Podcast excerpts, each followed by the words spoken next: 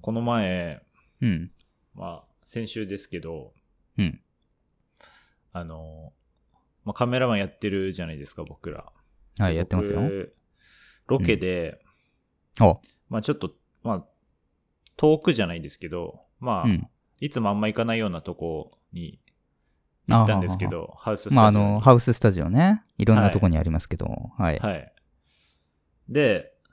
まあ、結構遠かったんで、うん。ちょっと心配で早めに着いちゃって、あの、うんうん。集合時間より、はいはいはいはい。どんくらいかな、2、30分ぐらい早く着いて。ああ、早いね、それはね。 で、あの、近くの、 近くの公園で、うん。うん。公園があったんで、まあそこで、まあ天気も良かったんで、まあす待ってるかと思ってはい座ってたんですよ。そしたら、あの、そこ結構、あの、タワーマンがたくさん立ってて、えタワマンとタワマンの間みたいなとこだったんです よ。ー。すごい、すごい公園だなと思って、 あ、公園がね。うんうんうん。はいなるほどね。うん。で、なんかドッグランとかついてるんですよ。おー。で、わわ犬可愛いなと思いながら、うん。こう犬を眺めたりして、まあ時間を潰してたんですね。うんうんうん。したら、まああの、そそろそろもう行ってもいい時間だなってなったんで、うんうん。まあベンチから腰を上げて歩き出したんですよ、僕は。うん。そしたらですね、あの、僕の前を、うん。あの、親子が手をつないで歩いてたんですよ。お父さんと、うん。まあ幼稚園児ぐらいの男の子かな、うがん手を。つないで歩いてて、うん。まあまあ、そしたらですね、そのお父さんの方が振り返ってきて、うん。で、なんか二度見みたいな感じされたんですね。ほうほうほで、結構なんか睨んでるみたいな感じの、う。睨んですごい目つき、。目つきが悪くて、うんもううなん んかギラッとしてて、なんかすごあい、なんか威嚇された感じが して、比較。 いや、本当にそうなんですよ。で、うんなんか、なんだこの人と思って、で、まあちょっと歩いたらまた振り返ってきて、おー。そしたらその人がですね、あの、かまいたちの山内さんだったんですよ。 芸人の。まあ、有名だね。すごい。はい。おっーていう、ちょちょっと待って、急。に出てきたから。わかんなくなっちゃった、今。 そのお父さん、その手を繋いでる方のお父さんが、かまいたちの山内さんで、あ、完全プライベートってことか。あ、もう完全にプライベートです。多分なるほどね。もしかしたら、幼稚園か保育園に送ってる途中だったああ。のかなっていう時間帯的うに。ん。でもなんかすごい、あのね、なんか、いいところなんですよ、その周りも。芸能人住んでそうだあな、ーみたいそういうこな、とねいわゆる。あだんだん繋がってきたね。うんはい。で、なんか、 俺普段全然芸能人気づかないんですよ。うん。でもなんか明らかに、俺芸能人だぞ感が強すぎ て。もうなんか、うん。おそう。前俺、俺のこと気づいてるだろみたいな、なんか挙動なん、あー挙動なんですよ。なんか気づいてないのに全然。なるほどね。見てんじゃねえの威嚇なんだ、それは。あ、そうなんですよ。で、は多分向こうはそれで振り返ってたんですけど、僕はその時点で気づいてなくて、あ。うん。もう逆にこのおじさんなんだろう、怖いなって思って見てたら、はあ、はあはあ、気づいいたって感じだったんで、なんかもう、いかにも、俺芸能人だぞ感がすごくて。なるほどね。あんまりイメージないね。山内さん。そういう、なんかすまごあい。顔が。ね、特徴的だからね。あ、すそ。ごいう顔がん特徴的でもなんかすぐ分かったんですけど、うん。そう。いや別になんかあれですよ。なんか愛想悪いとかそういう感じじゃなくて、うん単純に、すごい芸能人って、芸能人感、こあうー出るよなって思ったって話なんですよ。なそあ。なんか前モデルさんに聞いた話だとカフェで、うん。なんかウエンツ瑛士さんがいて、おうほうほうほなんかすごいもう、俺、ウエンツだぞ感がすごかったって言ってて、う。ああ、なるほどね。 なんかもうそのやっぱ芸能人だから、もう、はいはこいはい。う、もう周りに知られてるっていうのがあるじゃないですか。はいはいはいはい。そうそうだだかかららすそれごいこそなあんの、かキングコングの西野さんとか見たことあるけど、そんな感じだったね、結構。そうなん、なんて言うんですかね。こっちが 先行して気づかないのに、うん。そのなんか、雰囲気とかそのなんか挙動で、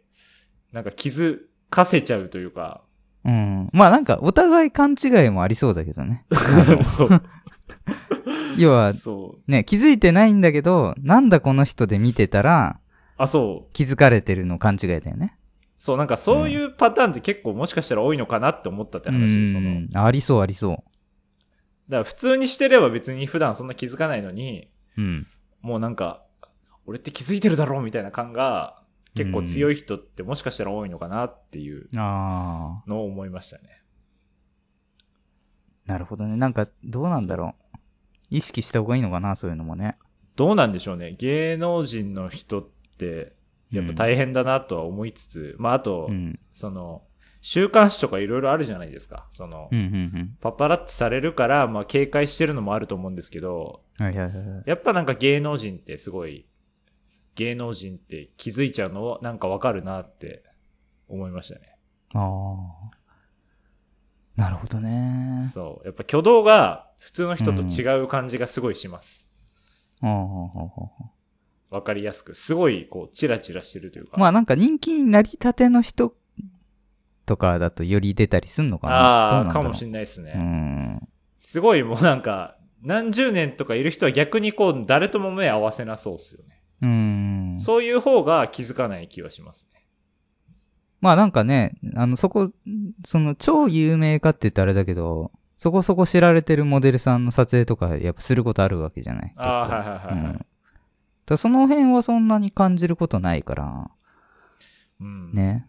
やっぱバラエティとか出始めるとそういうのもあるのかな。まあでもね、かまいたちさんすごい、テレビで見ない日ないぐらいにねえ。なんなら一番売れてるって言ってもいいぐらいるね。YouTube でもバズってるしね。ね、大変なんだろうなって思いましたけど、もし R さんがうん。有名だったら、うん。どうしますどうやって普段生活しますかうーん、いや別に特に変わんないと思うけど、気にしないというかね。ああ、周りの目は気にせず。うん。まあただ、その、なんつうんだろう。まあどういうキャラクターで自分を売ってるかにもよるけど、はい。結構言いたいことズバって言うタイプではあるからね、実際は。はいはいはいはい。はいはいはいはい。うん。あんまりそれをやってると、まあ敵も多かったりするから、はい、あの、単純に気をつけはすると思うよね。あの、ああ物騒な世の中なんで。その、あれですか振る舞い的なところでってことですか、うんその見られてるかもしれないっていう。見られてるというかなんかね、やっぱつけられたりとか、そう恨みを買うみたいなのがね、あるだろうからね。ね。はいはいうん。家の場所とか分かるとそれこそ怖いですもんね。ねえ、そう。だから基本的にはオープンでいたい派だけど、うん。多分ある一定のライン超えたらそうも言ってらんないんだろうね。そうっすよね。うん。なんか、それこそあの、さっき出た、うん。あの、キングコングの西野さんうん。なんかあれですよね、勝手に婚約届出されたみたいな。ああ、ねえねえね え。まあ、あの人はネタにできちゃうからもう最強だけどね。あ、ね、確かに。しかも西野のそういう家って言って自分家貸し出してたりするんでしょ風に。あ、そうなんです確かそうそうそうそうそうそう。へー自知ら分が、なかそう、なんか、いないときは、ったですはい。あの、東京から移動してとかさ、うんうん、どこに家あんのか忘れちゃったけど、そうそうそうそう、はい貸してるらしいよ。へーへーすごい、うんね、そういう生き方ができたら強いですよね。なんか、そういう話もネタにできたりして。そうだね。ねそうそうそうそうそうそう。だからまあ、ポッドキャストもそうだけど、そうやって、まあ、誰かに発信できる場を持ってるっていうのは一つ強み だよねままだまだですけど。ど。うん、 R さんもね、あの、寝床をネタにね、うんやってますから。 そう、まだや んのいやだから俺はいくらでも話せるけど、その話は、ね。そういう。のをね、そういうのを、あの、話す場があるっていいですね、やっぱり。ああ、そうだそっうてそうそう。単純にだって誰とも話さないで板で寝てたらなんか 悲しいですもん。 いや、悲しいで言ったら悲しいよ、そりゃ。いや、だから、よかったっすね、そういう。き話せる場があああって、そうだね。うん、うん、うん。まあ、アルさんが人気になったら、どうなるか楽しみにしますよ。人気ね。本当に。あのー一番さ、一番楽しいであろう、その学生生活のね。はいはいはい。一番いい 時に友達いなかったっていうので過ごしてるもんだから、うん。未だあれさんがねにそわそわするよね。あ人気者とか言われても、そんなわけないってなるしあ。。ああ、いや、でもそれわかり ますよ。 うん。はいいや。まあ、そんな 暗いとこ出しちゃったね。すごい、なんか全然盛り上がんなかったけど。う頑ん。張りましょういいんじゃないこういうね。ははいい。。 はい。じゃあ今日もよろしくお願いします。SNS の質問箱で質問をい話したただこきとましたなのかでったと思うんだけど、おおか予想外すぎたな。すごい K 君らしいなって感じ。めちゃくちゃ面白いあー面白そう。 Come together, together, Al Al Studio. Studio. 今週も始まりました。おいではあるスタジオカメラマンのあるです。カメラマンの K です、はいえーこのポッドキャストは撮影スタジオを舞台にリスナーの皆さんに楽しいをお届けする雑談系番組ですはーいはいということで今日もお願いしますはい、お願いします。あのですね急遽は今日は SNS の質問箱で質問をいただきましたのでい。ありがとうございます。はいまずちょっとねそちらを読ませていただこうかなはとい思います、えーいつも楽しく聞かせていただいています、うんえーフライデーの映画のキャッチコピーの回楽しかったですあー、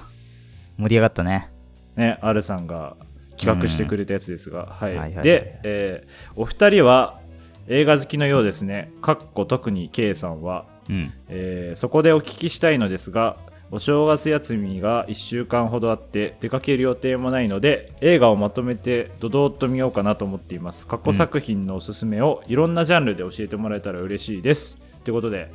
お便りいただきましたあありがとうございます、はいはいはいはい、ありがとうございます。ということでまあね。ね、うんうんうん。以前ちょっと映画のキャッチコピーを聞いてそれを当てるといううん。あの企画をしたんですけど、まあ、それが面白かったと言っていただけてうんうんうんまあね、。それも僕が映画がちょっと詳しい方だというのがあって、まあ、うん R さんが企画してもらったものなんですけど、まあ、もうあれですもんね、年末ですからね、もうすぐ。こそのうだラジオよ。がしかもだってこれね、あの、配信上がるのまたちょっと後だから、はい、そういった意味ではもう結す構ぐそこだね、年末すはぐね。そこですね。うんはい。ということで、映画をたくさん見たいと、お休みに、うんいいですね。ねえ。映画、ね、ということででもまあこれあの事前にさ K 君からこういうことやりたいっていうね話聞いてたからあ、はいはいはい。あ知ってはいたけどまああんまりなんか用意してくんのもあれだからうん。特に何も考えずにこの収録に今臨んでるんだけどああ、そうなんですね。そう映画ってまあ過去にも何回か映画の話ってしてるじゃないそうですね。前身の頃からねどうなんだろう好きなんだけどそこまでなんだろうバリエーションはないんだよね自分の中で R さんは結構、マーベル好きなイメージ。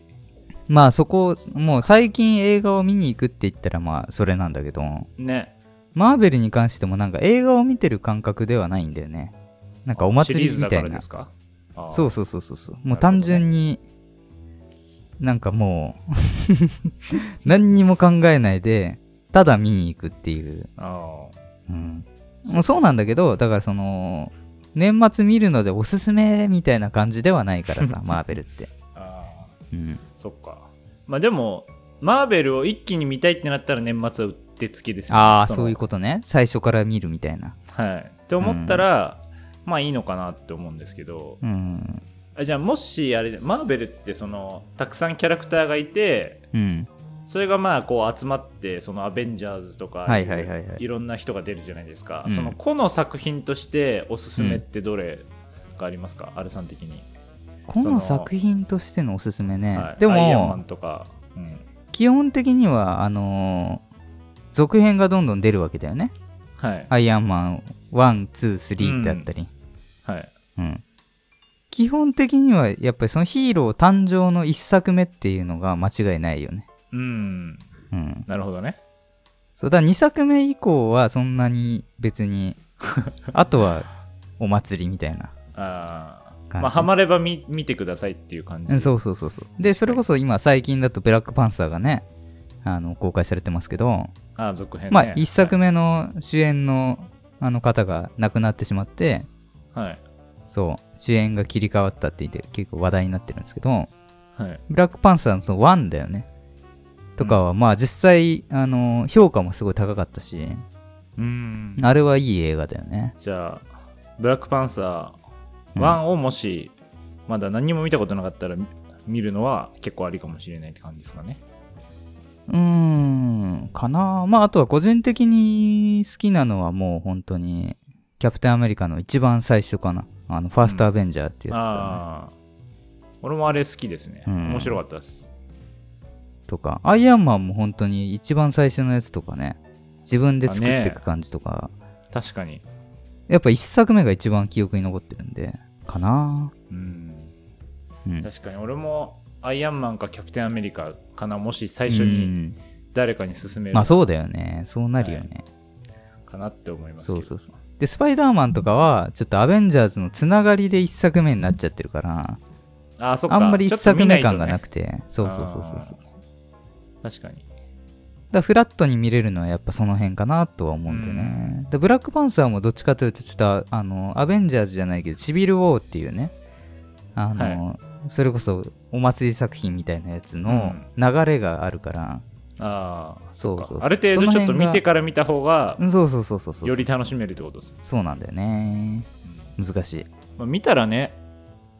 面白いっていうのは結構間違いないとは思うんですけどやっぱその、うんうん個々の作品でキャラクターを知って、うん。それが一堂にねこううん。あのキャラとあのキャラがうん。一緒に戦うっていうのとかはやっぱワクワクしますよね、そうだね。うん、でさ、そんで、考えたわけ。自分の好きな映画ってなんだろうって。考えたんですねうん。で、今まで、多分話したことなかったと思うんだけど、おおマジっすかそう、年末に一気見するって言うんだったら、あ、そうだと思ったんだよ。なんですか あのね、ジャッキー・チェン好きなんだよね。ええジャッキーのあそ映う画なんすかは、実は、あの、最近は見てないんだけど、あの、中学時代でそれこそ、ジャッキーはほぼ全て見てるね。ええ見れるやつは。日本語になってね吹き替えないやつとかも見てるから、 はいはいはいもう変なやねもう古すぎて、関東語ブのラッやつシとュアか。ワーとかは出いはいはいてましたっけ、ラッシュアワーとかああれ、ハリウッド進出作品だから、そうっす比よね較的新しめのやつなんだけど、うんそうラッ。シュアワーは結構好きでしたよ俺はラッシュアワーはね、でも、なんかジャッキーファンからすると、だいぶぬるめというか、ああもういわゆるベタなハリウまあッそドうっす映よ画ねみたいな感じじゃん、あーそうそうそうそう。だか確かにらもっとそのポリスストーリーとかだよね、ジャッキーうーの。んそっちなのるほ方どはねめちゃくちゃ見てたね、今思うと。えそれ話したことないよね。ー、ナイスジャッキー好きって初めて聞きましたもんそう。それこそジャッキー自身がもう最近はね、ちょっとなんか政治色が強くなっちゃって、なんかあそう人なんすね間的にちょっといろいろあるんで、えー、触れにくくはなっちゃったんですけど、映画はもうとにかく好きでね、えうんー、ジャッキーねめっちゃ見てる特に何がおすすめですかえー、っとねいっぱい作品あるわけじゃないですか、はいはいはいはいはいもう個人的にねえー、っとね今ちょっと見返すけど好はいきなのでいくミラクルとか楽しかったなミラクルとか知らないなマイナーなんだけどねサンダーアームとか面白かったな全然わかんないうん結構あナイスガイとかも面白かったな見てんだよだからむちゃく知ちゃらないめっちゃ見てますねあと、シティハンターの実写版もやってんだよね。えー昔のってことですかそうそうそうそう、ジャッキーがね。えうん。とか、まあ、いろいろあるけど、一番多分、おすすめでいくと、多分ベタなとこになると思うんで、まあ、プロジェクト A かポリポリスストーリーかとかになると思うんだけー、その辺はなんとなく知ってます、ど、で、多分、より分かりやすいのは、水剣じゃないかな。あもう「水剣」っていうタイトルってことですかあ、そうそうそう、水剣はもう、いわゆるジャッキーのもう、代名詞みたいな。あーよ酔なるうほどだねけ強くなるみ飲んだら飲むそだれはけね強くなるみたいな。もう子供の時めっちゃ流行りましたもん「水う剣」っんて、水拳はもう、もう 単純に面白いよね。えーそれなんか見れるんすかねサブスクとかでねえどうなんだろう今話してて急に見たくなってきたけどもう本当 に10年も見てないからええあれですが本当に当時はもう兄貴と一緒にもうジャッキーの新作出たらもう大はしゃぎみたいなええうん相当っすね、全然知らなかったっすわそうなんだよねだもうさそのそれこそ作品数で言ったらえげつない量あるからうんもう一気に見るんだったらおすすめですがちょっとサブスクで見れるかはちょっとわかんないな今は、ううん、んなるほどねまあなんかレンタル屋さんとか行くなら全然ねそう、多分あるでしょうからねどうなんでしょうちょっと調べてみようかなさすがにビデオ屋さんにはあるじゃないですかああいう DVD ツタヤさんとかね、ゲオとかあでも見れるねアーマプラとかでも水拳とかか、ええあサイクロン Z サンダーアームああいいね絶対もう R さん見るじゃないですかこんなのあーそこそこあるっちゃあるかなああラッシュアワージもャッキーねあラッシュアワーはないのかレンタルになってるね今はねうんあラッシュアワーも結構3ぐらいまであったから割と人気ですよね多分あ人気人気なんかよよく金曜ロードショーとかね見てた気がします日曜洋画あやあそうねしょっちゅうやってたねってましたよねでジャッキー映画に関してはあのー吹き替えがねあのーハマってるからあーあんまり字幕じゃなくて吹き替えでも楽しいみたいなとこあるね、まあ確かにうん、あの人っていう声ありますよねあのな石丸さんだっけあのもうジャッキーの声確か担にそう当そうそうそうみたいな人ですよねーねまあ僕のおすすめはなんでジャッキーだね予想外すぎたなジャそッキうーあのジャッキーの声のさその石丸さんがあのマジンガー Z もやってんだよねあそうなんですねそうえーそういうゆかりもあってうんより耳なじみがある、そうそうそうでやっぱロボット好きだからそっから派生してとかはいうんなんかそんな感じかなまあちょっと K 君のおすすめもこっちがね僕本題ですから本題というか本題っていうかなんですけどあの本当に詳しいね映画に詳しい K 君のね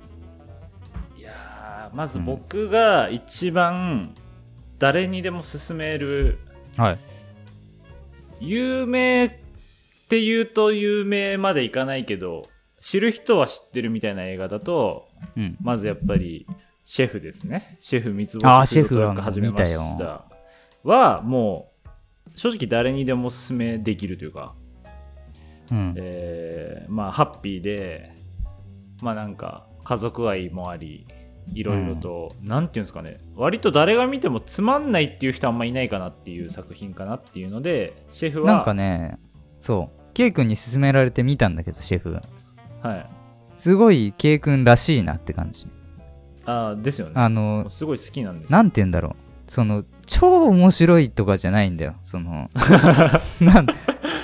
無難なとこなんだよね本当にもう超盛り上がりもせず退屈もせず そうそうそういい味だから何回見ても飽きないみたいな、はいなんか何回でそも見れ系れだよねるうんしあと音楽もすごい良くて、うんまあ、あとは R さんはねもう顔なじみだと思いますけど顔なじみって言ったらあれですけど、あの監督で主演なのがあのジはいョン・ファブローさんはいが、まあ、監督しつつ自分で主演してて、うんまあ、あの人の結構作品やっぱ面白いんでうんおすすめかなあと、まあ、料理っていうのが結構僕の中で好きなジャンルでああそうか料そう理かそう系かがまあジャンル的にはちょっと特殊ではあるよねキッチンカーみたいなはい、うんなんですけどやっぱその料理シーンとかもすごい手込んでてうんかっこいいんですよねそのそういうとこもねねそういいですねでアイアンマン好きだとねあのあねさっきのにそうそうそうつながそうるとそうそうまあ主演の方もそうですしあはの、いロバート・ダウニー・ジュニアもちょっと出るんだよねね、ちょっ確とか出てるんですよ、うん絶対多分その つながりある気がしそうそうそうそうそう友情出演的な感じだよね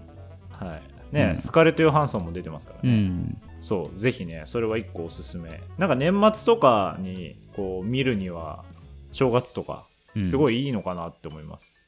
まず。うん。で、えーもうちょっと感動系うん。が見たかったら、えートム・ハンクスのターミナル。ああ。これ結構有名ですけど、はいはいはいはあのまあ、実話を元にしたどこのちょっと国だったか忘れましたけどあの、ニューヨークにどっかのちょっとどこの国か忘れたんですけど行こうとしてい。うん空港に着いたらその飛行機に乗ってる途中でその自分の国が戦争を始めちゃってうん。ニューヨークに入れなくなっちゃうんですよその、うんうんうん。テロとかを起こす可能性があるからその一時的に入れないってなって、うんでも帰るもしなくなっちゃってうん。空港にそのニューヨークの空港から出れなくなっちゃった人の話っていうかそこに住ん、うん住み着いちゃう人の話なんですけどこれはやっぱもう大好きで昔からこれは面白いですね感動できるしうんあったかいしうん。うん。あとなんか結構冬冬なん冬ああ、そうかそうか。の。話かなって感じもあるんで、うん。まあ、そういうとこ含めても年末にぴったしかなって確いかうにのは、ね。あとその元になった人がちょっと今年亡くなっちゃってうん。まあ、そういう意味でも今年見るのは結構いいかなってそ思ういまかすそうか。はい季節があったから確かにね。そうですね、年末見るっていうと。うんああとはまあいっぱいあるんですけ ど、うん。そうだよえねー。きりないやつ。はい、いっぱいあるんですけど最近見返してやっぱこの映画すごいなって思ったのは、うん。えーセッションですね セッションってなんだっけえっ、と JJ シモンズが出てる作品で、あのードラム奏者の話なんですけどほうほうほうほう。あ、セッション知らないかも。このうん。出てる主演のマイルズ・テラーとこの J.K. シモンズの演技がもうえげつないというかもう狂気っていうまさに狂気っていう感じで、へえ。音楽学校の鬼教官と、そのドラムのプロを目指す、うんあ、の青年の話なんですけど、ほうほうほうほうほもうなんていうんですかねもう一回見出したらもう見入っちゃうというかう。もう今、画像検索したけど、もう、絵からその狂気が伝わってくるね。はい、そうで顔が制作制作秘話とかもすごくてうん。青年主人公の青年やってるこのマイルス・テラーもともとドラムやってて、まあ、そういうのもあって多分選ばれたんですけど、まあ、そのジャズドラムって全然ジャンルが違うらしくてうん、うん、でそれをまあ一からこう自分で本当に演奏してるんですけどうん、うん。作中に結構手から血が出るシーンとかあるんですけどそれマジの血だったりするんですよなるほどね。もうなんかそういうのとかもあと演技ふ演技がもうほんとすごいんでこれはあのあの吹き替えじゃなくて絶対字幕で見てほしい作品って言ったらもうこれかなっていうぐらいすもごういんで演技というかもう、超えてリアルになっちゃってんだね。あもうリアルになっちゃってるっていう もうその境が分かんなくなるレベへえ。ルなんですけどこれはねあー気ほにんなとるぜひ見てほしいですね、でまあ恋愛系がお好みな方はうん。えージョー・ブラックをよろしくっていうブはラいはいはいはいブラッド・ピットが出てるんですけど、それか、まあ、君に読む物語っていうのとかも結構有名なんですけど、まあ、その辺かな、すまあ、ごアい。ニメだったら、めもう全部いくじゃん。くれない、くれないの部 紅のぜひ見てほしい。 クリスマス感ないですけど、クリスマスっていうか年末感ないですけど。でも、あと最後に1個だけおすすめするなら、うん。もうこれはもう本当にぴったりっていうのがあって、ニューイヤーズ・イブっていう作品があって、ほうほうほうほうほうほ日本で例えるとあの三谷幸喜っぽい感じなのかなその有名人がめちゃくちゃ出るというう。かほうほうほうほうほうほでそのニューイヤーズイブっていうだけあってその大晦日の話なんですよう。うん。で主人公がいっぱいいるというかオムニバスみたいになっててなるほどね。で最後その年を明ける瞬間にそのいろいろつながるみたいな話なんですけどああ、はいはいはいはいはいはい。これあはるよね、めちゃくちゃ面白いですよあー面白そ。こうどうつながっていくんだろうとか、まあ、あと海外映画好きな人だとあこの人出てんだとか、いろいうろあって、へーあとボンジョビ出てロんバートデじニゃーん、ロボンとジかョビ。そうボンジョビも出て ます結構出てますよちゃんとへえ。あとロバート・デ・ニーロとか出てたりとかうん。そうこれとなんかちょっと前にこのニューイヤーズイブのちょっと前にちょっと前でもないですけどバレンタインデーっていう作品もやっててうん。それはあのバレンタインデーの日の一日の話なんですよそれもオムニバスで、それの大晦日版なんですけどなるほどね。これはね、ぜひあの新年迎えるにあたって年を明ける前に見てほしいですねこれは、えーぜひちょっと俺も見よう。面白いんでこれはやっぱ年末といえばこの映画かなっていうのがあえるんでーいいね。まあ年末といえばもう一個、あのミュージカルでレントはあるけどね。ああね R さん好きですもんね、レントはもう完全に年末ですから。あ僕の一番あ好ぜひきじなね。ゃあはい。ねミュージカル見たい方はレントは見てい。いただいてはい、ということでねあの質問嬉しいですねぜひ、まあ、皆さんもどんどんと質問とかみんなで映画見ましょはい、いただければやらせていただきますので、よろしくお願いします。はい、ということでありがとうございました。う。はい、ありがとうございました。アルスタ。貫け今日の言霊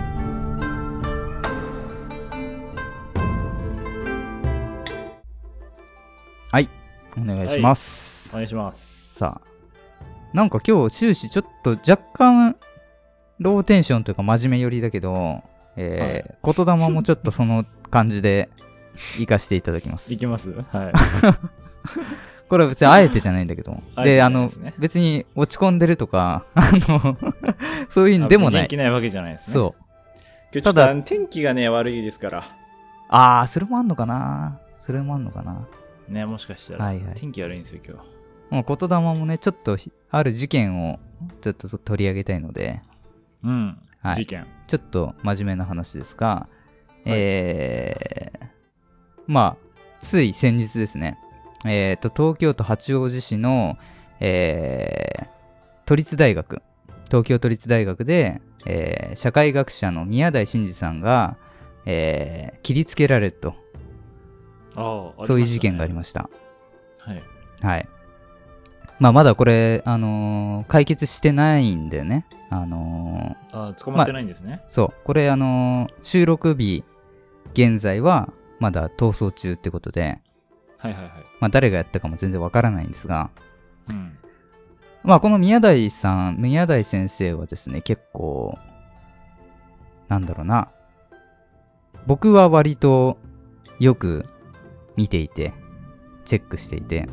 あのー、ビデオニュース .com っていうサイトがありまして、うん。そこにもうほぼレギュラーって感じで、ずっと、あのー、出演されてる方なんですね。なるほど。うん。で、ビデオニュース .com っていうのは結構もう、えー、だいぶ前、2000年より前から、あの、は報道を、あの、中立にするっていう目的で、うん。要はテレビの報道ってコマーシャルとか入って、はい。ね、スポンサーがいるから、どうしても忖度してしまうと。いろんなとこにね。うん。うん。で、そういうのをしないっていう、一応、考えのもとですね。あの、まあ、なるほどね月額料金で、まあ、今でいうサブスクだよね。はいはいはい。うん。それで、えーニュース番組を運営すると。なるほど。っていうので、まあその番組を結構、まあ親父の影響もあって僕は結構見てたので、うんうんうん。まあ宮台さんって結構身近な存在だったりするんですよ、僕にとってはね。うん。なるほど。うん。で、まあ知らない人はあんまり知らないかもしれないですけど、最近は結構テレビとかでもね、あの、結構過激なことを言うので、なるほど。なんかそれで取り上げられたりとか、うんうんう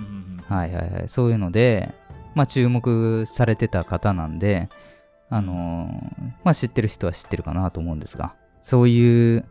言っちゃいけないことを言う人がこう急に刺されるような時代になっちゃってるじゃないですか。まあ確かに、だからこれがそのオープニングトークにつながるんだけど、はいはいはいはいなるほどねそう。あんまり有名になりすぎると、そういうリスクはありますよねもちろんうん、そうそうそうそう。で、ん彼の場合はその大学教授ってところで、もうこの時間にここで講義してるっていうのが分かっちゃってるので、まあ狙う側からすると狙いやすかったのかなとかうんいろいろあるんですけどね。はいはいはい、はい。まあそういうこともあって、ちょっと僕にとっては少し身近に感じる衝撃の事件だったので、うん、はい。えー、まあ、せっかくなんで、この宮台さん、あの、いろんな名言っていうのを残されてるので、えー今回それを取り上げようかなと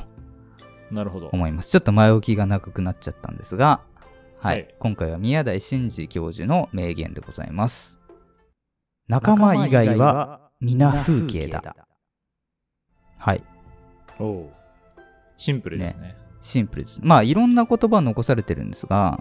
うんまあ一番、あのーラジオで伝わりやすいやつどれかなっていうので、ちょっとこれを選んだんですが、まあ、なんだろう、どんどん、内輪内輪になっていくと周りが風景として見えなくなっていくみたいな、あの、いいあー例えだと思うんだけそうどい、そうそうなるほそどうそうねそうそう捉え方ですね、うんはだいからなんかどうしても自分たち本位になってくると、よくあると思うんだよね。あの、飲み会とかでさ、盛り上がってて、はうん、店員さんがもう風景として見えちゃってる人っているじゃない。ああまあ周りを見えてないっていうことですねつまりうんでも人間だよね、普通に考えたら。うんうん、そうですねで、まあ僕らでし言うと、えーまあ僕と K 君こう喋ってるわけだけど、聞いてるリスナーさんも風景じゃなくて、実際に存在する人間だよね。はいもちろん、うんで、それが、まあ、特にまあ宮台さんは若者に対してそれを言ってたりすると思うんだけど、だんだん風景になってると。なるほどうね、ん、まあそういうような使い方を多分されてると思うんですが僕もちょっとねそこまでこれに関して深掘りできてないのでちょっと解釈間違ってたら申し訳ないんですけど、うんうん、まあそういうところに、えーちょっと疑問を投げかけるような名言かなとなるほど思ってまして、はいうん、で嫌なんだよまねあそういうあの風景として扱う人っていうのがさ身近にいるとねああはいはいはい、うんで扱われてる側ってわかるんだよあの今俺風景になってるっていうねああ確かに確かうに、ん、僕なんか特に風景扱いされやすい人なんで安いんすかそんなことないと思い本当もまうす仕事しててもいつも風景だよいないことになってるみたいなまあでも誰しもそう感じる時ってありそうですよねあると思ううんだからその感じあの受け取り側の問題ももちろんあると思うけど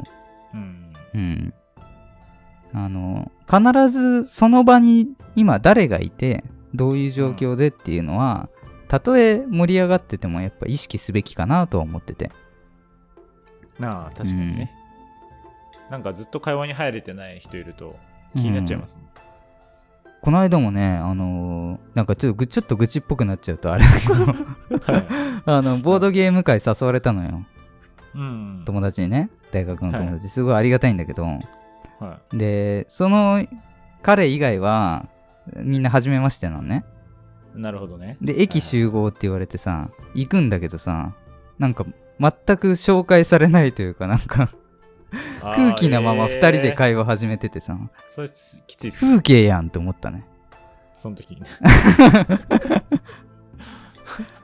うん。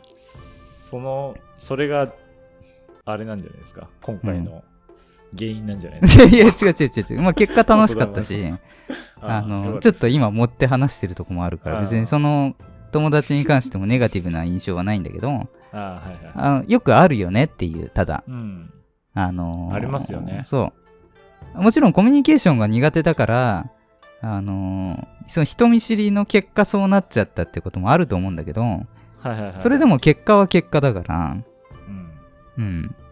やっぱりなんか初対面の人がいて、うん自分だけがその、あの、二人を知ってるとか、うんうんそういう場であった時はやっぱり気をつけるべきかなというか気を使うべきかななんていうのはよく思ったりするんでね。うんうん。そうっすね、はいは僕は割と気にしちゃうタイプなんで、い。ねえねえねうんえ。はい。っていう感じですみんねな。がそういうふうに気を使えるといいですね。そうそうそうそうそう。うんまあラジオを通じてね、よりその辺の気遣いとかも、あの、高めていきたいですよね。そうですね。うん。うんなんてね、真面目な感じになっちゃいましたけど。あのシューティングでもうちょっと明るい話をでできるかきれなばいいはないと。思ってます。はい。まあ今回は以上ですうんはい。ありがとうございました。アルスタジオシューティングトーク。 Shooting talk. あのーさ、はい。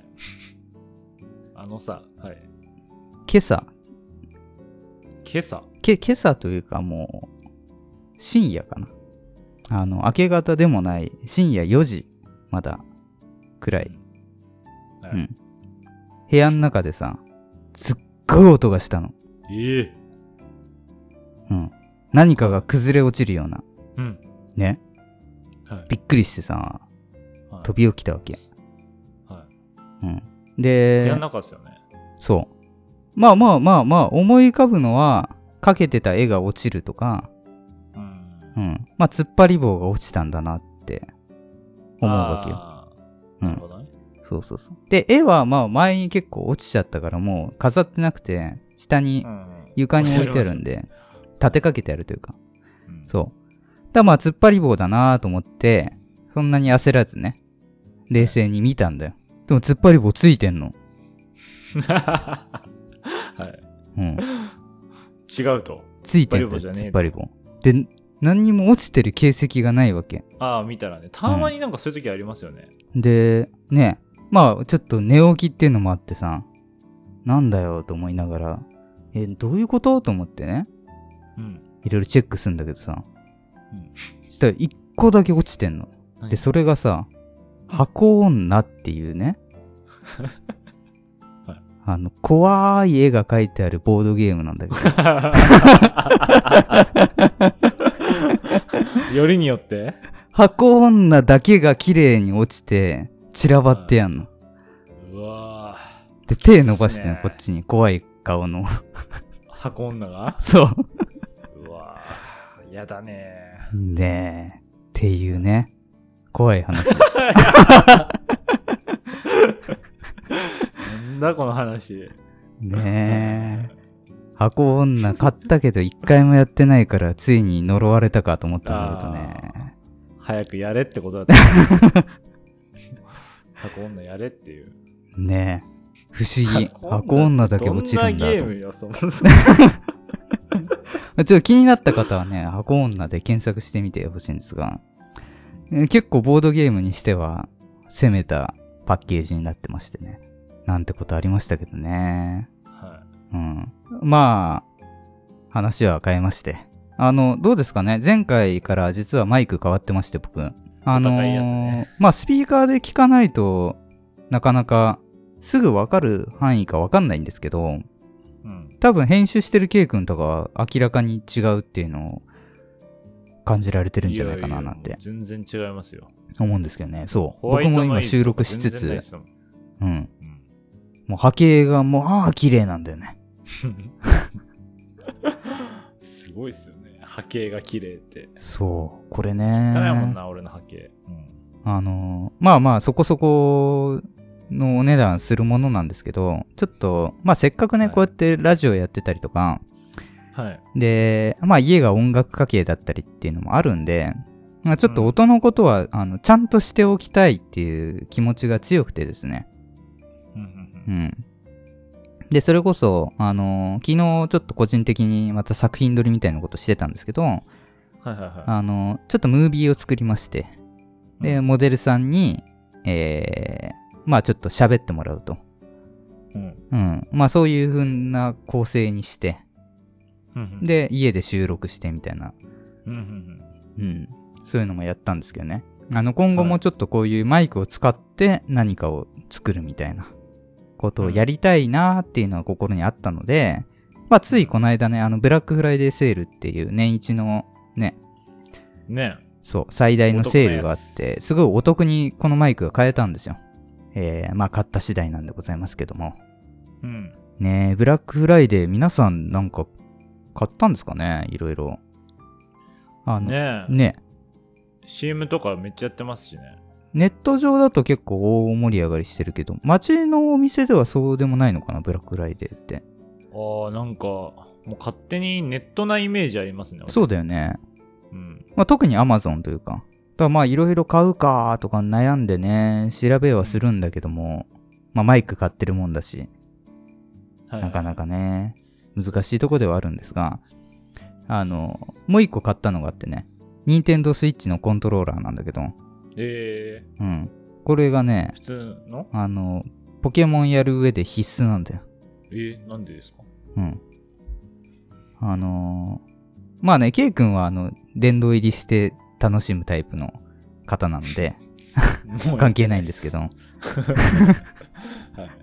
係ないですね、俺あは。の、ポケモンガチ勢スペシャルって前やりましたけどね。はい。あの、ガチでやるにはポケモンをちゃんと育成しなきゃいけないんですよ。言ってましたね。そ卵ね。う。うん。で、卵ってどうやって作るんですかえっ、とね、今作はピクニックっていう仕様があって、ピクニックありでますね卵を作るんだけど、まあびっくりで、えー僕がやってたそのブラックホワイトとかダイヤモンドパール世代からもう育成方法がガラリと変わってまして、すごいやりやすくなってんだよね。で、なんなら卵を作る必要ないんだよ、今回は。あ、そうなんですかうん。めっちゃ楽じゃないですかそうそうそう。後から、えー生まれた後でも、後からパラメータをリセットしたり、強化したりっていうのが一応できるようになってるんで、へえ。うん。まあそれはあの、前作のソードシールドの時もそうらしいんだけどね。だからね、それで簡単に育てられるんですが、はいあのーお金がいるんで、とにかく。ひひたすらに。どういうお金ですかいゲーム内やのポケモンお金のでドーピングするのに、 あの薬を買わなきゃいけないんだよね。すか なんか嫌な話 だね。はいはういん、で薬が買えない人は弱いんだよ。っていうのがあって、今ガチ勢の中でね、あのーいかにお金を稼ぐかっていうのが考えられてまして、うん、で、それを達成するのに、自動でボタンを連打してくれるコントローラーが必要なんだよね。あー、はいはいはいはい。うんなんかいろんなゲームでそ使われるやつですね。う。で、それがさ、ポケモン出てからすぐにさ、そういう話題出るじゃないうん。ネットで調べたらむちゃくちゃ売り切れててさ、 値段高騰してやんあの。なるほどねだからちょっと悩んだんだけど、まあドラクエとかでも使えそう、使える時が来るなと思って、うんなんかちっちゃくて一番安いやつを勢いで買ったんだけどね。まあそんなこともあって今、僕の隣ではね、あの必死に可愛い僕のニーフィアがね、あのひたすら一人で、あの戦ってくれてます。これ何やってんだっていうね。そっか、ブラックフライデーか。うん。なんか買ったケイ君は。あの、電気シェーバーを、ああ、はいはいはい。うんと2年ぐらいずっと使ってたんですけど、うん。ちょっと変えたいなと思って、うん。あの、美顔器がついてるやつ買いました。らしいね。ずっと欲しくて、へえ。あの、そもそも美化顔粧器がつ水をいてんだ。おうはい。化粧水をまず塗って使えるんですよ。わかります普通のやつって、基本水ダメなんです。ダメ、うんダメではないですけど、化粧水使ってやると多分ダメなんですよ。よく,、うんうんうんよくないというか、歯に良くないのかわかんないですけど、それは化粧水塗ってできるんで、その、肌の摩擦がへえ。かなり起きにくくて、プラスその美顔器がついてるんでそのうん温めてくれるんですよ、ですごい肌へえにいいというかで単体に美顔器だけでも使えるんですよあのえ知らだないかわらそんなのおあん風だ呂上がってからうんその化粧水とかした後に美顔器使うとその保湿力が上がるんですねへ え。だからその R さんが好きなその一人二役みたいなのもできてるとまごあいまあ。 好きだけど。すごいすごいいいんですよだからそのお得感があるというかへえ。ケイ君そはう。ですねいやもうもうこの話しかないですよおあれか。ワールドカップですはい。あのこの時点でこの後の夜にうん日本対クロアチアなんですよ、はいはいはいはい。であの前回ねスペイン戦の前だったわけですようん。で見事スペインにも勝ちまして日本がねえ、スペイン戦の前の空気はちょっとなんかね、なんかダメかみたいなちょっとお漂っ葬式てたけみどいで。すよねうん。はいいや僕はでもかあの勝てるんじゃないかと思ってたんですよ、うん。まあ、ラジオでも一応言ってましたけうど、ん。まあな、見事勝っていただいて、まあ、結構運もあったと思いますけど、うん。勝って、まあ、ベスト16決勝トーナメントに進んで、今夜クロアチアなわけなんですけど、うん。クロアチ、うん、クロアチアですね。うん。あの、すごい今、サッカーがめちゃくちゃ盛り上がってるんですよ。うんねはい。あの、っていうのもですね、すごい最近サッカーって、今までにないくらい、その過疎期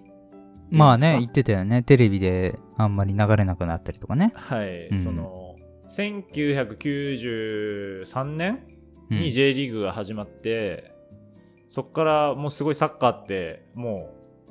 右肩上がりに人気が出てって、うん。でもずっと人気だったんもう人気コンテンツっていうかもう視聴率ももちろん取れるんで、うん。スポンサーもたくさんついてうん。でもね子供たちも何も言わないでもサッカー始める子がたくさんいてっていうのがずっと続いてたんですよそのもちろんあのねスター選手がいてうん。三浦知良選手とか、んえー中田英寿中村俊輔本田圭佑みたいな、うんっていうすごいスター選手がいて人気だったんですけど最近ってそのサッカー選手知ってますかっていうあとあ、そっかそっか。。出てこないいって言われてって、うんずっと。でまあ、サッカー人気がすごい下がってきてたのでそのサッカーのワールドカップの試合を地上波でやらない時があるとうん。もう正直サッカー好きな人からしたらもう信じられないことでうん。もうそこまで人気落ちてるんだっていうすごい危機感がすごかったんですようん。うん。でなんでもう今回のこのワールドカップですごいサッカー人気が盛り上がってきたっていうのはすごくなんていうんですかね,、まあそうだねもちろん勝つことが嬉しいんですけど、うんそのサッカーっていうものの人気が出てきまた盛り返してきたことがすごい嬉しくてうん。まあ、なんでこのね単純にもちろんこのワールドカップで日本があのベスト16に行って、まあ、もしかしたら今夜勝ってベベスト8初めてうん。行くっていうのはすごい嬉しいことなんですけどもうそれ以外にも実は影響ってめちゃくちゃあって、まあそうだよね。はい、うん。なんかその話を軽くしたいなと思ったんですけどうん。だから単純にそのもちろんそれが勝ってその場でみんなが嬉しいうん。っていうのはもちろんサッカーの楽しみ方の一つとしてありなんですけど、うん。まずそれ以外にすごい大事なことっていうのがこれを今見てる子供たちがサッカーを始めるはいはいはいはい。そうだよ可ね。能性っていうののがめちゃくちゃ増えるんですよ、うん。だからもしかしたらその今多分日本で一番日本人で一番すごいスポーツ選手って大谷翔平さんだと思うんですけど、もしかしたらサッカーがすごくもっと人気だったら大谷翔平はサッカーしてたかもしれなくて、うん。大谷翔平のその野球のスペックがそのままもしサッカーに出たっまあてね。いうふうに仮定すれば、すごいそれって損を実はしてて、だかうらそういう可能性がもしかしたら広がってるかもしれないですよね、うんこの今回のワールドカップで。今見てる子供がサッカー始めるっていうのにすごい、まあ、影響を与えてると。うん。そこがまず一つすごいでかいところだと思ってて、うんでもう一個がやっぱり海外から見た日本っていうものの市場価値がすごい上がるんですようん。この多分ね今回そのスペイン、ドイツに勝ったってことで、まあ、単純になんか弱いそんなにすごい選手がいる国っていうイメージじゃなかったんですけど、ワールドカップで活躍するとすごい選手の価値って上がるんですよやうっぱり、ん。なんでその海外に今までよりより移籍しやすくなるうん。っていうか、求められるようになるんで、そうすると、またさらに海外に選手がたくさん行って、活躍することでもっとその日本人の経験値っていうのが上がっていくんですけど、うん今、日本に一番サッカーで足りないのって、うん日本人の監督って海外でいないんですあよ。あ。そうだ実ね。はなんかイメージないよね。はい、大体その強い国って、うん。自分の国の監督、自分の同じ国の監督がやってることがやっぱ多くて、うん。っていうのはもちろんそのねコミュニケーション面で通訳返さなきゃいけないってすごうんい時間もうん。かかっちゃうし、うん。うーんその国民性とかを理解してない人だとやっぱぶつかったりとか結構障害がうん。あると思っててそう思ってやっぱ自分の国の人が一番コミュニケーション取りやすいじゃないですか選手からしてもいや、よく思うよね。監督なんか知らない立場から見るとさ、からしてもあの、まあ、サッカーに限らずだけど、監督が、まあ、海外の方のことが多いわけじゃないねはい。そうなんですよ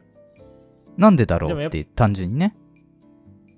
いろいろ要因があるんですけど、一つ、まあ、一番大きいのはもちろんそのその人の経験だと思うんですよ。そのいろんなその強いクラブチームとか国でやってた経験とか戦術があって、それを日本人に落とし込んでくれるっていうのが一個期待なところだと思ってて、あとはあの昔あのジーコさんうん。が2006年かワールドカップの時に監督してたのはやっぱジーコってすごい世界的に見てもめちゃくちゃすごい選手だったんですよ。うん。サッカーの王様がペレで、サッカーの神様がジーコって言われてて、うん。だから、他の強い国と試合を組みやすくなるんですよ。ああ、そうかそうか、それ大もあ人るよな事ね。情で言うと、うんそのジーコが監督してるからってことで、強い国と試合ができる。っていうのがあって、うん。まあそういうことはしてたんですけど、そうまあか。これからのことを考えると、なかなかその世界で経験がないうん。監督っていうのがちょっと日本にまだないとこというか足りないとこで、日本人そもそも日本代表の監督になるっていうのはめちゃくちゃ難しいんですよあのライセンスを取んなきゃいけないんですけどライセンスを取れる人っていうのももう限られてるんですよもう誰でも取れるわけじゃないんですよ頑張ったらほうほうほうほうもうそもそもある程度のなんていうんですかね骨じゃないですけどうん。がないと受けれないんですよ資格がなくてなるほどね。その辺のなんか制度の問題もありそうだけどね。そうなんですよ。だから結構うん日本のサッカー協会っていうのがすごく問題があってう、ん。しかも、その日本代表の監督のライセンスって、取っても海外じゃ何の効力もないんですよあーな。るほどね。だから、まあ、ガラパゴスってやつだね。はい、海外に、なクラブ監督やりたいって言ったらまた別でライセンス取んなきゃいけなくて、へえ。そこがちょっと日本のそう組か織うん。のちょっと良くないとこで、ただそのさっきも話したんですけど海外で市場価値が上がって海外に選手が行くとですねあの今うん例で言うとあの前回のワールドカップのキャプテンをしてた長谷部誠っていう選手がいて、うんその人ずっともうドイツでのクラブチームでやってるんですけどその人は多分契約が終わったらそのままクラブにあの経営陣というかそのスタッフとして入る契約になってて、おうそうすると、そっちでライセンスを取る日本人が出るかもしれないんですよ、監督として。うんうんうんだから、そのドイツでクラブの監督をする日本人っていう人が出てくる可能性があって、今。うん。うん。そう、だからそういう意味でも、やっぱ海外で日本人っていうそうかものの価値が上がるっていう面でも、やっぱりワールドカップで日本代表が活躍するっていうもののメリットになるんですよね。そんだけでいろんさなのらがに乗っかってんだね。そうですね、うんさらに言うとですねその海外に選手が出てってくれる行けば行くほどその J リーグのやっぱ人がいなくなるわけじゃないですか、うん。だからプロになれる枠も広がる可能性があるんですよねそのああ、そうかそう。活躍する分がね、はいその分いなくなったそとうなんですころよが開くからね、ポジションが。昔ってその全然海外で出てる選手ってもう10人いるかいないかだったんですけど、今ってもう百何十人とか言ってるんですようん。だからやっぱその分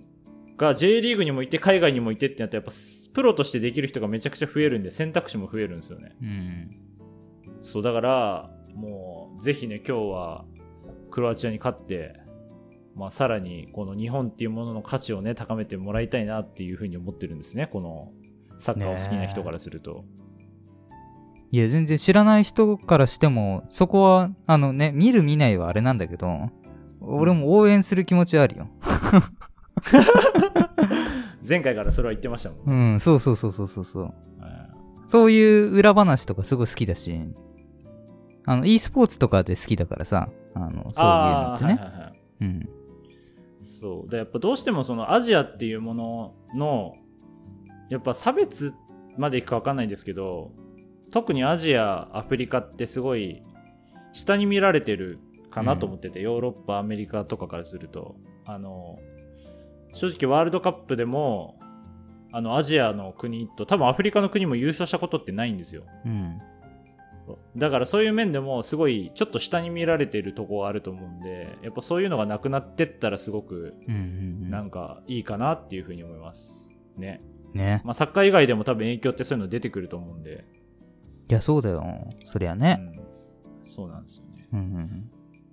なんでね、ちょっとそういうと面でも結構大きい役割があると思うんで、ぜひ、勝ってほしいなって思いまうん。す。ねまあ、これを、あの、聞いてる方はね、あの、結果をもう知ってる。あ、そうですね。ていうことだと思うんでクロアチア戦終わってると思う。 どういうテンションで聞いてんのかわかんないですけども。アルスタ。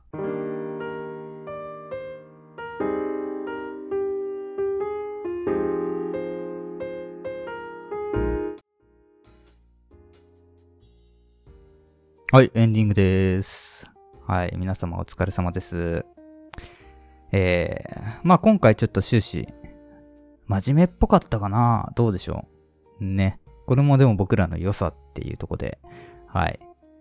あの、決して暗いわけではないです。ね。はーい。なんて言ってますけど、えっ、ー、と、前回のエンディングで、えー、また、ちょっと僕の考えみたいなのを話しましてですね。うん。えー、あの考え方僕すごい好きなんで、えー、ちょっとその前回のエンディングの続きをちょっと話していきたいななんて思ってます。えー、気になる方は、ちょっとそちらもチェックしていただけたら嬉しいです。はい。まあ、なんかドモルガンの法則みたいな話をしましたけど、えー、まあ、何か条件が成り立つには、えー A かつ B かつ C かつみたいな、えー複数の条件が成り立って、ようやく、えーそれが達成されると。えーまあ、そういうことの話をしたんですけど、えーこれが、えーどう、えー現実世界に落とし込めるかっていうところの話なんですけど、えー優しい人ですよね。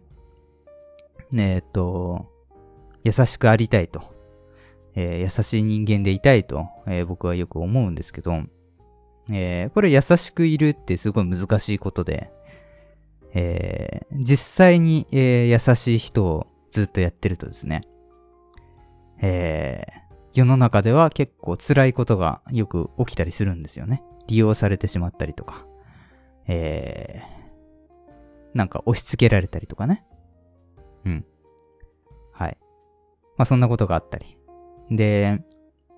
まあこれ、あの、全然、あの、僕は、あの、面白い話として捉えてますけど、えー、まあある知人からですね、えー、あるさんはメンヘラホイホイだと、えー、言われまして、 えー、まあその気があるんですよ、確かに。あのーいろんな人に、えー優しくしてるとですね、えー結構依存依存されやすいところがあって、えー思い返すと僕結構中学の頃から、えーそういうちょっとなんでしょうねあのそれこそ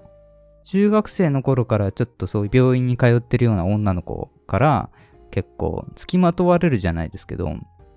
えーそういう経験も実はしてたりしましてですね、えーただなんでしょうだからといって優しくすんのをやめるっていうのは違うと思うんですよ。っていうのを言いたくて。うん。あのーそれがね、あの前半の話につながってくるんです。えー、つまりですね、えー優しいっていうのは自分一人だけ優しくてもしょうがないんですよ。えーこの話はですね、えーみんなが優しくあってようやく成立するお話なんですね。えーつまり僕がですね、そのメンヘラホイホイになってしまうのは、えーその僕の周りの環境で優しかったのが僕だけだったから、えーまあ、こういう言い方すると、あの、すごい、ね、 あの、自分本位というか、あの、そう聞こえちゃうかもしれないですけど、まあ事実そうだったんだと思います。えーみんなで優しくしてれば、えーその子は、えー僕に依存することはなかったんだと思うんですよ。うん。だからみんな、えーどっかしらで、えー優しいと損する。で、ずる賢いやつが、えー得をすると。えーそう思いがちなんですが、えー実際のところは、えー優しいす、優しい人が、えー少数派だから損してるんですよ。えーみんなで優しくなれば、えー優しいっていうのはすごい素晴らしいこと、えーだと、えー僕はそういうふうに考えてるんですね。なんで、えー、なかなかね、これって、あのーかといってね、結局優しくすると損するじゃないかと、えーそういう話になっちゃうんで、えーまあ一つ、うん少し長くなっちゃうんですけど、もう一つ考えてることがあって、えーさっき A かつ B かつ C みたいな話しましたけどですね、えーみんなが優しいタイミングで優しくある必要があるんですね、これって。で、裏を返せば、みんなが優しくない時も常に優しくあり続ける必要はないんですよ。難しいんですけど。でつまり、えーすごい単純化してこの話を話すと、えー今からみんなで優しくしましょうって号令をかけた時にみんなで優しくなれる人である必要があるんですが、えー常に優しくいる必要はないんですよ。で、そこを結構あの勘違いされやすくて、えー優しい人っていうのはですね、あの、いついかなる時でも優しくしてなきゃいけないって思っちゃいがちなので、えーそうするとですね、どんどん疲弊していって、いざ、その、号令がかかった時ですね。みんなで優しくなろうぜっていうタイミングに優しくなりきれないっていう、えーこういう問題が発生すると僕は思ってるんですね。えーなので、えー何が言いたかったかというとですね、えー優しくなるためにみんなで、えー常に優しくいなきゃいけないっていうことを一旦忘れましょうっていうお話です。はい。ね。辛い時は別にあの自分勝手でもいいんですよ。うん。ただ、えーここぞっていう時に、えー協力できるように、えー優しい人になれるように、えー準備をしておくと。えーそんな風な、えー考え方がいいんじゃないかなと思っております。はい。ね。ちょっと長めな僕の考えですけど、これね、いつかまとめてなんか哲学書でも書けたらいいななんて思ってます。はい。では、今日はこんなところで以上です。さよならバイバイ。また次回。さよなら。